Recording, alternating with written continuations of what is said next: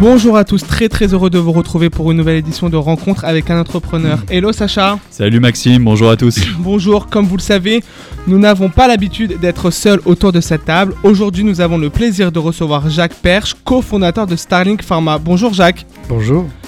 Merci beaucoup d'être présent avec nous. Alors les auditeurs, comme vous commencez à le savoir, nous parlons de tous les sujets de l'entrepreneuriat sans tabou. Nous avons vraiment comme ambition de rendre ces discussions accessibles à toutes et à tous. Donc si toi, auditeur, auditrice, tu entends parler de B2B, B2C, tech, levée de fonds, de venture capital, de jointe ou de pivot, mais que tu ne comprends rien, ou alors que tu veux tout simplement avoir des conseils ou en savoir plus, c'est ici que ça se passe dans Rencontre avec un entrepreneur. Merci beaucoup Jacques Perche d'être présent euh, avec nous. Euh, vous intégrez Sciences Po Lyon en 1981, puis l'Université de la Sorbonne en 1983 où vous obtenez un master en relations internationales. Puis vous vous lancez quasiment au début de la bulle du digital en créant l'agence Advance avec comme objectif du conseil en stratégie digitale. Vous travaillez notamment avec des grands groupes comme Bouygues, LVMH, Cartier et même Chanel. En 2007, vous intégrez le groupe Publicis où vous occupez le poste de directeur international du digital du département santé. Trois ans plus tard, en 2011, vous prenez la tête de l'agence filiale de Publicis de publicité interactive Razorfish Health en France. On pourra voir mon, bon accent euh, d'anglais. À la fin de l'année 2014, début 2015, vous fondez Starlink Pharma, une plateforme digitale multicanale dédiée aux acteurs de la pharmacie. Comme on vient de le voir, Jacques, vous avez fondé votre première agence assez vite, dès 1997, et avez conseillé de grands groupes. Comment vous est venue cette idée? Comment vous avez senti très rapidement l'importance et l'intérêt du digital pour ces grands groupes à l'époque? Euh, Disons que auparavant, j'étais déjà spécialisé sur le, secteur de l'informatique. Et euh, je travaillais euh, pour un groupe qui s'appelle CompuServe, qui a disparu depuis, qui était l'équivalent du Minitel aux États-Unis. Et c'était le début de l'émergence de l'Internet. Et quand euh, ils nous ont expliqué que de toute façon Internet ça marcherait jamais parce que c'était la reine des pirates et des virus, et je sais pas pourquoi je il y a quand même un truc, et donc euh, bah, je me suis dit il y a un vrai vecteur, c'est en train d'exploser. En plus, les choses est tellement simple. Vous savez, faire cliquer sur un lien qui renvoie sur autre chose. Et donc, c'est comme ça que j'ai été voir, moi, d'abord mes, patrons euh, publicitaires. Je leur ai proposé de créer une division multimédia. Ils m'ont dit non. Et, euh, et à l'époque, je travaillais dans, aussi dans le secteur du tourisme.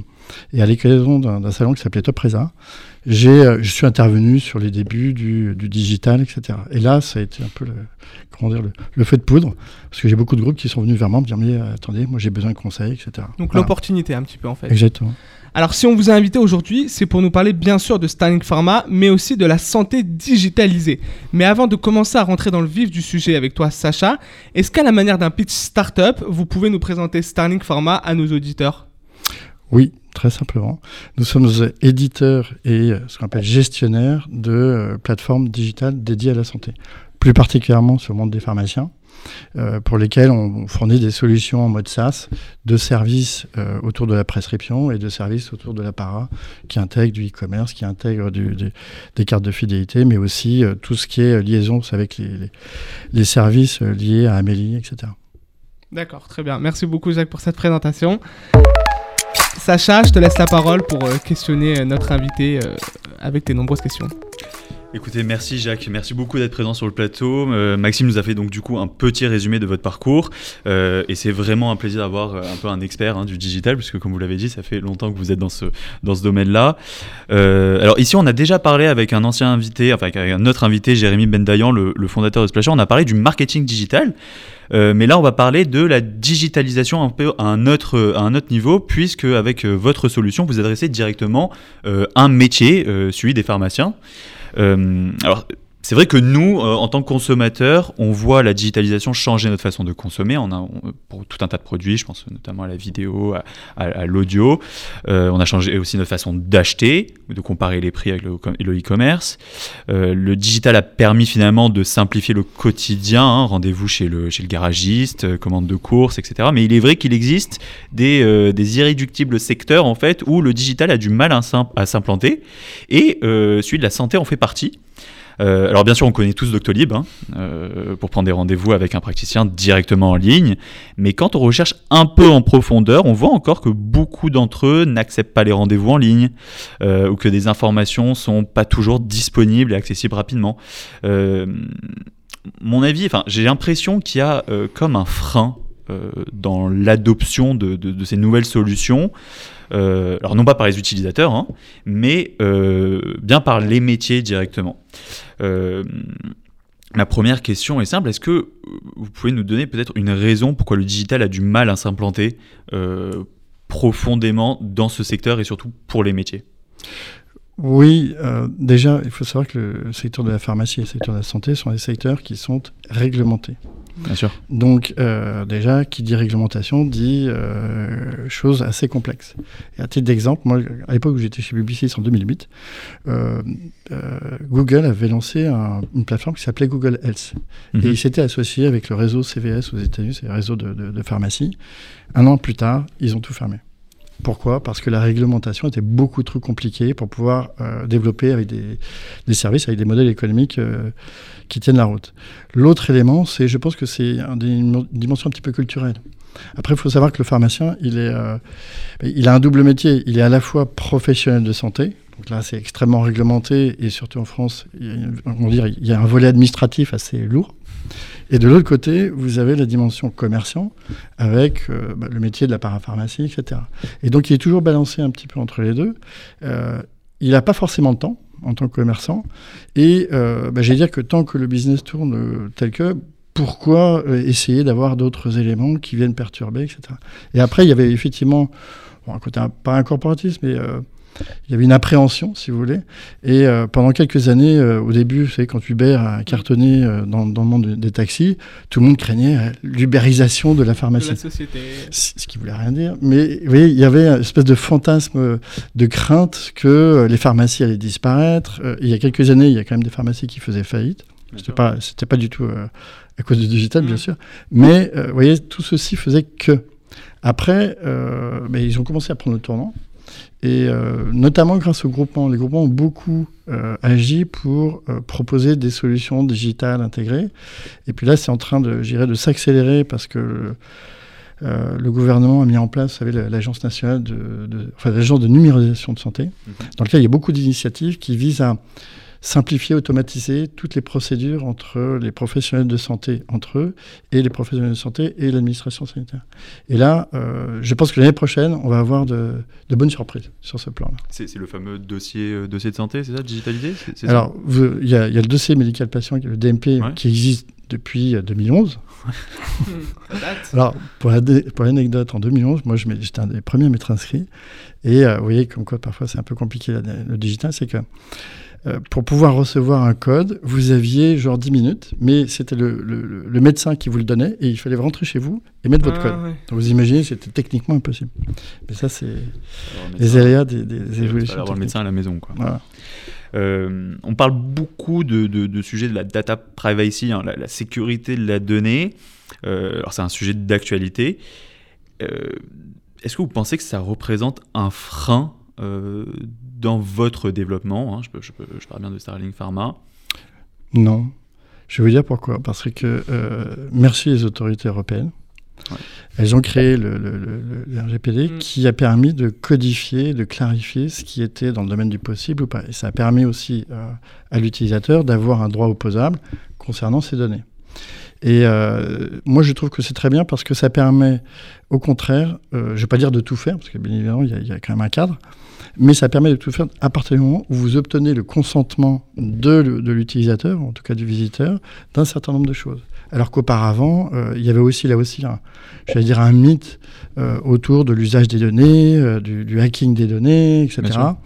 et puis en plus, moi, il y a une chose qui me fascine toujours, c'est qu'on parle des données de santé, en disant attention, c'est très dangereux, etc. Mais ce qu'on laisse sur Facebook, en termes c'est bien pire. pire.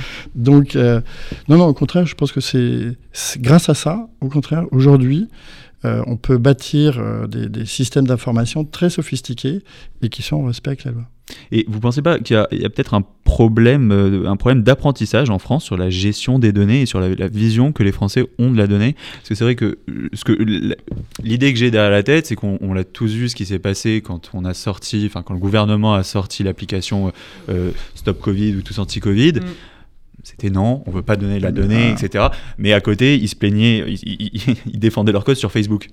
Mais surtout qu'on voit avec les attestations aussi, euh, quand on met l'ensemble de nos motifs euh, pour sortir, euh, toute la data que le gouvernement, enfin que les services de, l'État ont. Donc c'est un peu une hypocrisie un peu dans, dans, ce processus. Oui, et puis écoutez, regardez, votre banque a énormément de données ah et pour autant c'est une société privée.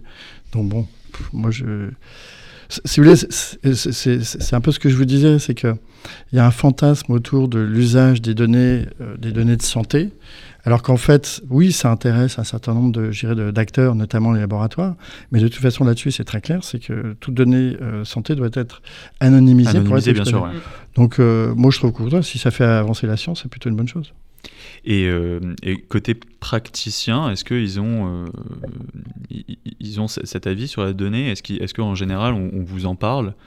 Comment gérer la donnée de mes, de mes clients vous savez, il y a 23, 23 000 pharmacies en France. Donc vous avez 23 000 cas différents qui sont très représentatifs de la France. Euh, donc vous avez des cas de, de personnes qui s'en soucient pas particulièrement. D'autres euh, qui vous disent non mais cette donnée, elle est à moi, ce qui n'est pas faux, parce que c'est le pharmacien qui, la collecte. Donc, euh, je voudrais être rémunéré sur l'usage de ces données, ce qui n'est pas forcément euh, stupide. Euh, et puis, vous en avez qui sont complètement des ayatollahs anti-données, en disant, mais non, mais moi, je ne veux pas qu'on sache qu'un tel, un tel. Voilà, vous avez vraiment un, peu de tout c'est un sujet sur la sécurité des données. Et ça, je pense que c'est tout à fait légitime. Et pourtant, voilà, ce qu'on observe, c'est que euh, malgré euh, tout, cet avis un peu négatif sur l'utilisation sur des données, etc., donc on a parlé de Facebook, moi j'aimerais bien parler d'un sujet qui peut-être nous, intéresse un peu plus ici, c'est d'Amazon.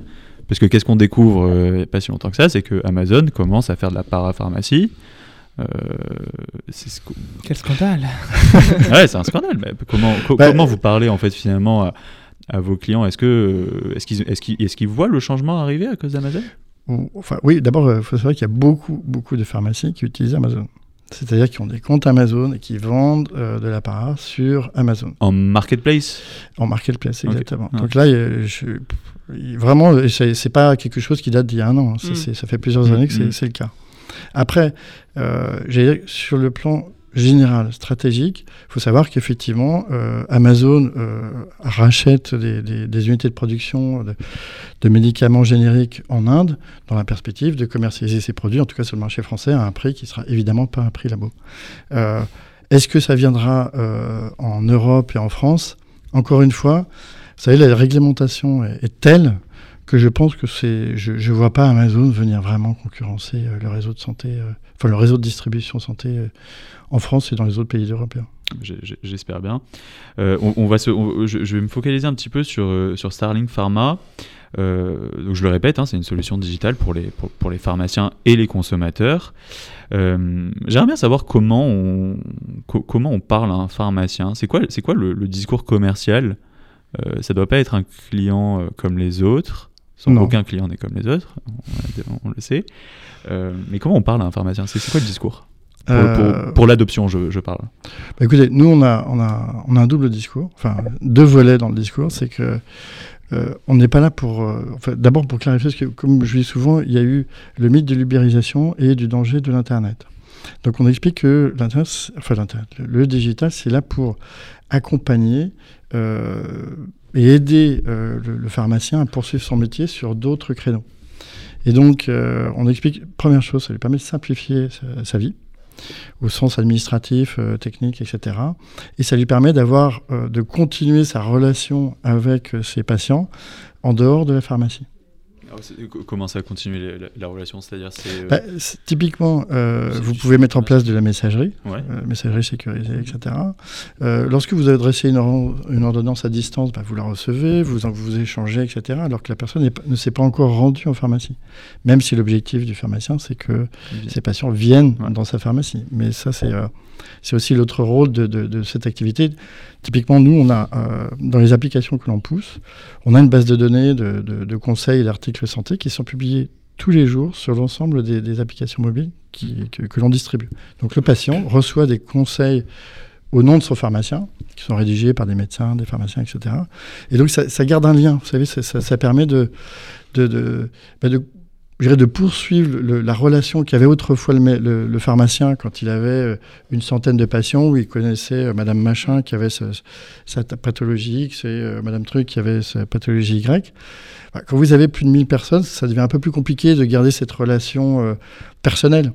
Bah, en fait, paradoxalement, le digital permet de l'avoir. Et lorsque vous associez ça avec un dossier, un DMP, bah, quand une personne arrive, vous êtes capable quasiment de savoir précisément où est-ce qu'elle en est, quel est son problème, et d'avoir un discours peut-être plus adapté qu'aujourd'hui, bien qu'ils en ont beaucoup, euh, ont des discours adaptés, hein, bien sûr.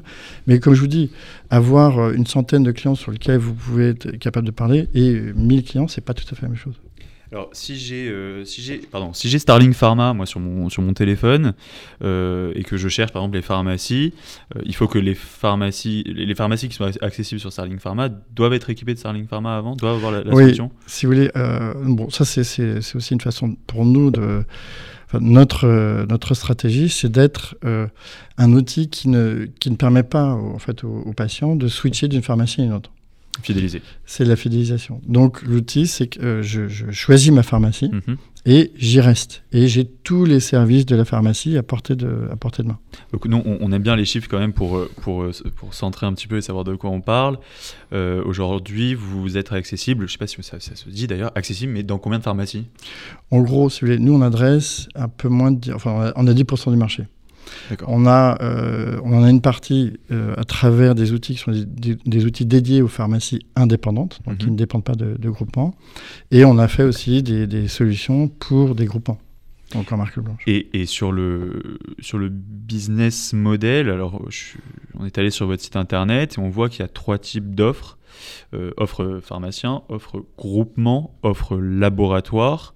Est-ce que vous pouvez nous expliquer en détail cette offre? Alors, euh, oui, tout à fait. Euh, pour ce qui est de l'offre pharmacien, je pense que c'est assez clair. C'est en gros, on offre euh, un, service digital de, de, proximité dans la relation avec le, patient, mhm. avec tous les services que peut offrir aujourd'hui une pharmacie en termes de services, prise de rendez-vous, comme je vous dis, conseil tous les jours, envoi d'ordonnance, etc., click and collect, enfin bref. Pour les groupements, on a des solutions pour le réseau de pharmacie, mais aussi des solutions, on va dire, de, réseau social interne qui permettent d'avoir une relation plus, plus rapide, plus directe avec l'ensemble du réseau de la pharmacie. Euh, parce qu'aujourd'hui, les groupements, il y en a qui sont déjà très structurés, mais il y en a beaucoup qui sont des petits groupements qui ne sont pas forcément équipés. Euh, et, là, on vient avec des outils qui sont très simples, qui, sont, qui s'activent en quelques minutes. Et euh, bah, ils sélectionnent les pharmacies, on active tout le monde. Et c'est un mini réseau social, si vous voulez, sur ce genre-là. Et puis après, on a d'autres outils, notamment sur la, gestion marketing, la gestion publicitaire. Parce que vous savez que les groupements à l'origine, c'était ce qu'on appelle des centrales d'achat pour négocier avec les laboratoires. Et maintenant, ils ont une mission plus marketing, ce qui mènent des campagnes, etc. Donc là, on leur donne des outils. Et sur les outils que nous, nous mettons à disposition, nous avons des espaces publicitaires qu'on met à disposition des groupements, où euh, on a aussi une activité régie, où pour le groupement, on, va commercialiser cet espace auprès des laboratoires, ce qui leur génère des revenus euh, supplémentaires.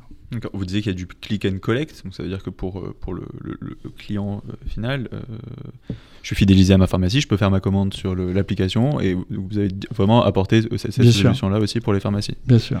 parce qu'on le voit, le click and collect, tout le monde en parle parce que ça a été quand même la solution qui a sauvé pas mal de, pas mal de restaurants et de petits commerces cette année.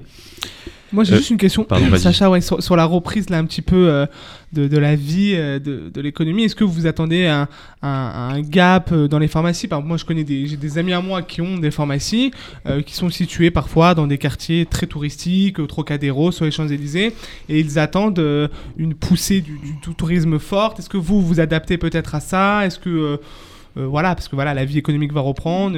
Est-ce que Alors, ce qui est, ce qui est intéressant de voir, c'est que avant le Covid, vous aviez effectivement une tendance du marché à s'orienter beaucoup sur l'univers de l'apparat et aller prendre des, des- places type euh, à la défense euh, au RER ou euh, vers les gares, etc. Où là, effectivement, toutes ces, tout- toutes ces officines ont vraiment souffert pendant le Covid puisque soudainement, il n'y avait plus personne. Alors qu'elles faisaient, bah, si vous voulez, ça multipliait souvent par deux ou par trois le chiffre d'affaires hors prescription de- de ce qu'ils avaient. Et le Covid, en fait, ça a été un peu le revival de la pharmacie de proximité. Celle qui s'occupe de vous essentiellement sur la prescription et dont le chiffre d'affaires est à 90% Covid orienté prescription. Mm.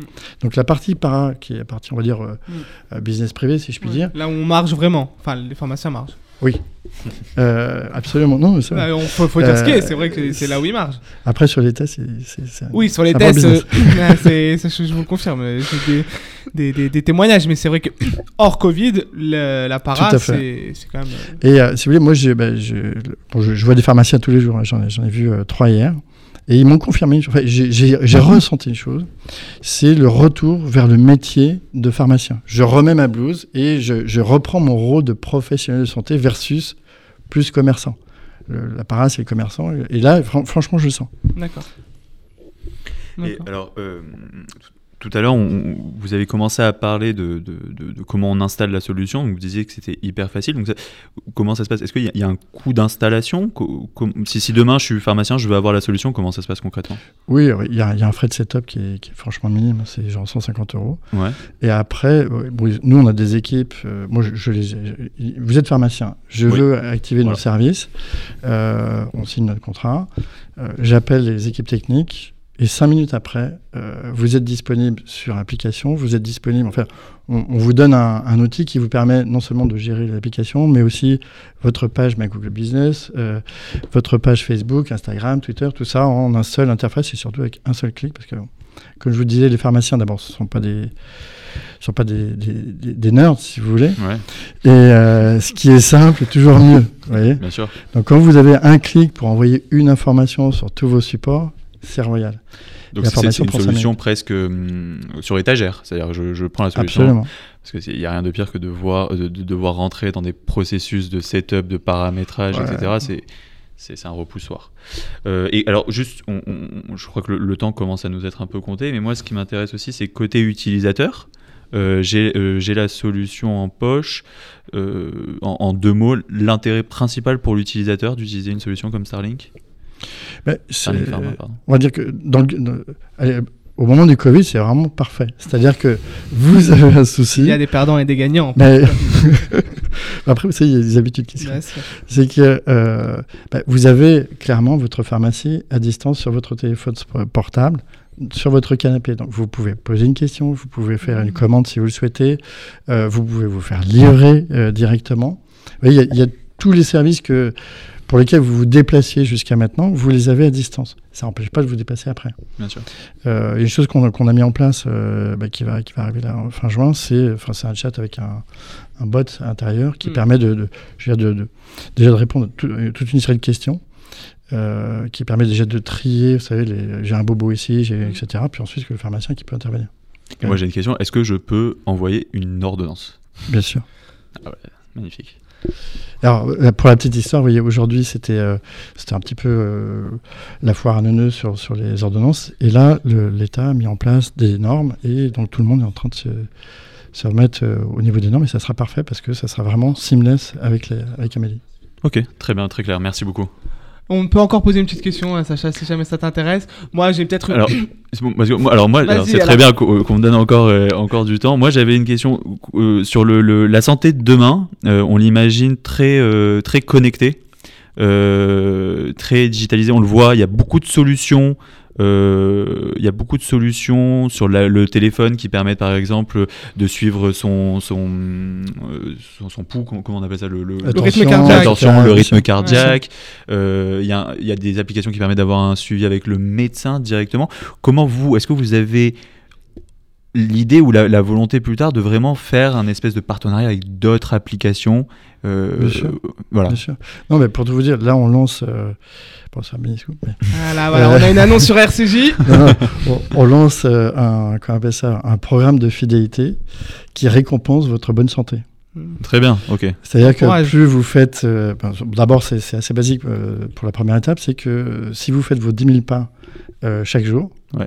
vous gagnez des points sur votre carte que vous pourrez dépenser ensuite en pharmacie. Très bien. C'est c'est ce qu'on a un peu sur l'application San- santé, mais elle, elle, elle m'envoie juste un bravo, t'as fait 10 000 Voilà. pas. Donc si je peux en plus avoir Un un, peu bon de fidélité ou un non, mais point. imaginez, vous êtes obèse ou diabétique, ça a un vrai sens. Ouais, mais bien sûr, bien sûr. C'est- vrai que ça, ça peut toujours nous aider. Merci beaucoup, Jacques Perche, d'être venu euh, sur le plateau d'RCJ pour euh, rencontrer avec un entrepreneur et de nous avoir euh, donné un petit peu les contours de Stanlink Pharma.